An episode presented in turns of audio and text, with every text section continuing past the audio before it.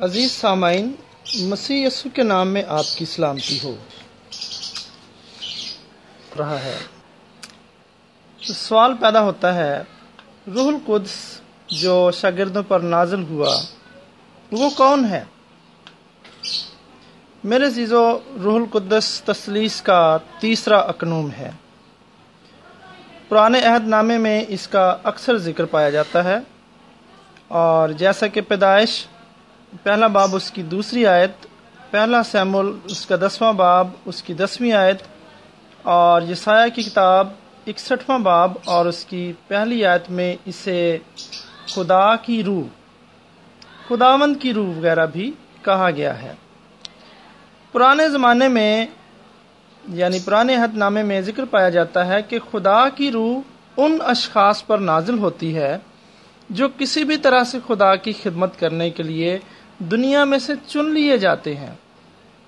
جیسے کہ کزات اس کا چھٹا باب اس کی چونتیسویں آیت میں ذکر ہے، جب جداؤن کو خدا نے اپنے لوگوں کی بحالی اور نجات کے لیے چن لیا۔ تو یہاں لکھا ہے چونتیسویں آیت میں، تب خداوند کی روح جدون پر نازل ہوئی اور اس نے نرسنگا پھونکا۔ یہ بہت ہی خوبصورت بیان ہے کہ کیسے خدا نے جداؤن کو اپنے لوگوں کی نجات اور غیر اقوام سے خلاصی کے لیے چنا۔ آپ اسے پاک کلام میں سے پڑھ سکتے ہیں۔ جسایہ نبی اپنے صحیفے کے گیارہویں باب اور اس کی دوسری آیت میں خدا یسو کی خدمت کے بارے میں پیشن گوئی کرتے ہوئے لکھتا ہے، خداوند کی روح اس پر ٹھہرے گی۔ حکمت اور خرد کی روح مسلحت اور قدرت کی روح، معرفت اور خداوند کے خوف کی روح۔ بہرحال، نئے عہد نامے میں ہم دیکھتے ہیں کہ روح القدس کون ہے اور اس کے کاموں کے بارے میں یہاں پر ٹھیک ٹھیک جان بھی جاتے ہیں۔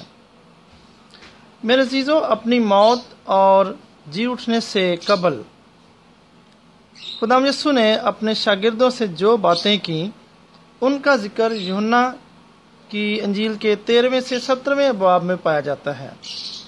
اور اس کے مرکزی نکات میں سے ایک روح القدس بھی ہے۔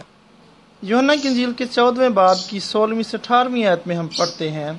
خدا یسو نے اپنے شاگردوں سے کہا، اور میں باپ سے درخواست کروں گا تو وہ تمہیں دوسرا مددگار بخشے گا کہ اب تک تمہارے ساتھ رہے۔ یعنی روح حق۔ جسے دنیا حاصل نہیں کر سکتی، کیونکہ نہ اسے دیکھتی اور نہ جانتی ہے۔ تم اسے جانتے ہو، کیونکہ وہ تمہارے ساتھ رہتا ہے اور تمہارے اندر ہوگا۔ یونا کی انجیل کے تیرہویں باپ کی تینتیسویں آیت میں ہم دیکھتے ہیں کہ خداوند اپنے شاگردوں کو خبر دی کہ کچھ دنوں بعد وہ ان سے جدا ہو جائے گا۔ اور یقینی بات ہے کہ یہ سن کر اس کے شاگرد اور وہ لوگ جو اس کے ساتھ ساتھ رہا کرتے تھے، وہ گھبرا گئے اور اداس ہونے لگے۔ مگر آگے چل کر ہم یونا کی انجیل کے چودہ باپ کی پہلی آیت میں دیکھتے ہیں کہ یسو نے ان سے کہا، تمہارا دل نہ گھبرائے۔ تم خدا پر ایمان رکھتے ہو، مجھ پر بھی ایمان رکھو۔ اس حوالے سے خدا یسو کہتے ہیں کہ باپ تمہیں دوسرا مددگار بخشے گا۔ روح حق، میں تمہارے پاس آؤں گا۔ روح القدس کے بارے میں غور طلب پہلی بات یہ ہے کہ وہ یسو کے مشابے ہے۔ در حقیقت اسے دوسرا مددگار کہا گیا ہے۔ لفظ دوسرا یہاں واضح کر رہا ہے کہ پہلے ہی ایک مددگار موجود رہا ہے یعنی یسو اور یسو بھی کہتا ہے کہ میں تمہارے پاس آؤں گا، لیکن اگر یسو باپ کے پاس واپس جا رہا ہے تو پھر وہ کیسے شاگردوں کے پاس آ سکتا ہے؟ اس کا جواب یہ ہے کہ وہ روح میں آئے گا، کیونکہ وہ امال کی کتاب کے سولہویں باپ کی ساتویں آیت میں لکھتا ہے۔ اس کے مطابق یسو روح بھی ہے۔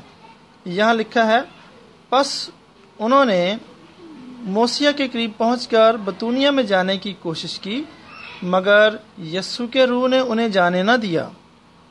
میرے عزیزو سوال پیدا ہوتا ہے کہ روح القدس کا کام کیا ہے۔ خدا یسو نے جو کہا کہ باپ تمہیں دوسرا مددگار دے گا اور روح حق آئے گا، تو روح حق کے آنے کا کام کیا ہے؟ اس کا مقصد کیا ہے؟ اس کی کیا ضرورت تھی؟ یونا کی انجیل کے مزید اگلے ابواب میں خدا یسو اس کے بارے میں بیان کرتے ہیں۔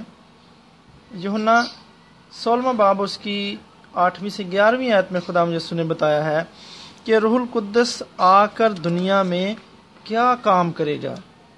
وہ یہ ہے کہ روح القدس دنیا کے لوگوں کو ان کے گناہ کا قصوروار ٹھہرائے گا، کیونکہ وہ تسلیم نہیں کرتے کہ وہ گنگار ہیں۔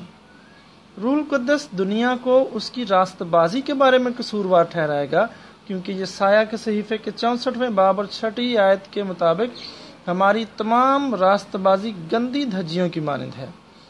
اور روح القدس آ کر عدالت کے بارے میں لوگوں کو قصوروار ٹھہرائے گا۔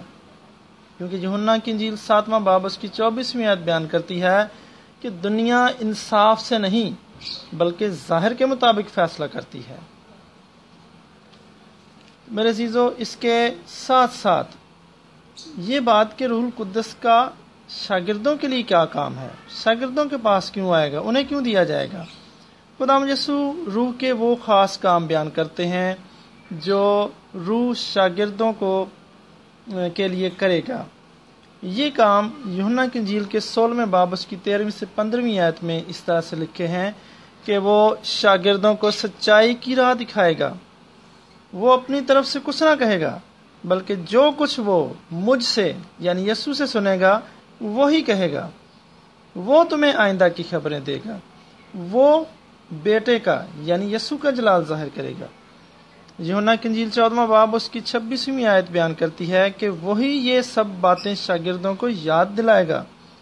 روح القدس کے اسی کام کی بدولت شاگرد ابتدائی کلیسیا کو ایمانداری سے نہ صرف سکھانے کے قابل ہو سکے، بلکہ انہوں نے نیا عہد نامہ بھی اسی روح سے تحریر کر دیا تاکہ ہم جو کچھ یسو نے کیا اور جو کچھ سکھایا، اس کی تحریری دستاویز ہمارے ہاتھوں میں پہنچ سکے۔ اس کے لیے خدا کا بہت بہت ہم شکر گزار ہمیں ہونا چاہیے۔ روح القدس کے مزید کام بائبل مقدس کے دیگر حوالہ جات میں بھی بیان کیے گئے ہیں۔ جھنا کی جیل تیسرا باب اور اس کی تیسری سے پانچویں آیت بیان کرتی ہے کہ روح القدس نئی پیدائش دیتا ہے۔ پرانی انسانیت کو وہ ہم سے دور کر دیتا ہے اور ہمیں ایک نیا مخلوق بنا دیتا ہے۔ رومی آٹھواں باب اس کی سولہویں آیت بیان کرتی ہے کہ روح خود ہماری روح کے ساتھ مل کر گواہی دیتا ہے کہ ہم خدا کے فرزند ہیں۔ رومی آٹھواں باب اس کی چھبیسویں اور ستائیسویں آیت بیان کرتی ہے، روح ہمارے لیے دعا کرتا ہے۔ پہلا گرنتھی اس کا دوسرا باب تیرہویں سے سولہویں آیت بیان کرتی ہے کہ روح روحانی سچائیوں کو سمجھنے میں ہماری مدد کرتا ہے۔ پہلا گرنتھیوں بارہواں باب اس کی تیرہویں ایت بیان کرتی ہے کہ روح ہر ایماندار میں سکونت کرتی ہے۔ میرے عزیزو، آج میری دعا ہے کہ خدا اس پاک کلام کے وسیلے سے آپ کو برکت بخشے اور اپنا فضل بخشے کہ آپ اس پر ایمان لے آ سکیں اور خدا کا پاک روح آپ میں سکونت کرے۔ آمین۔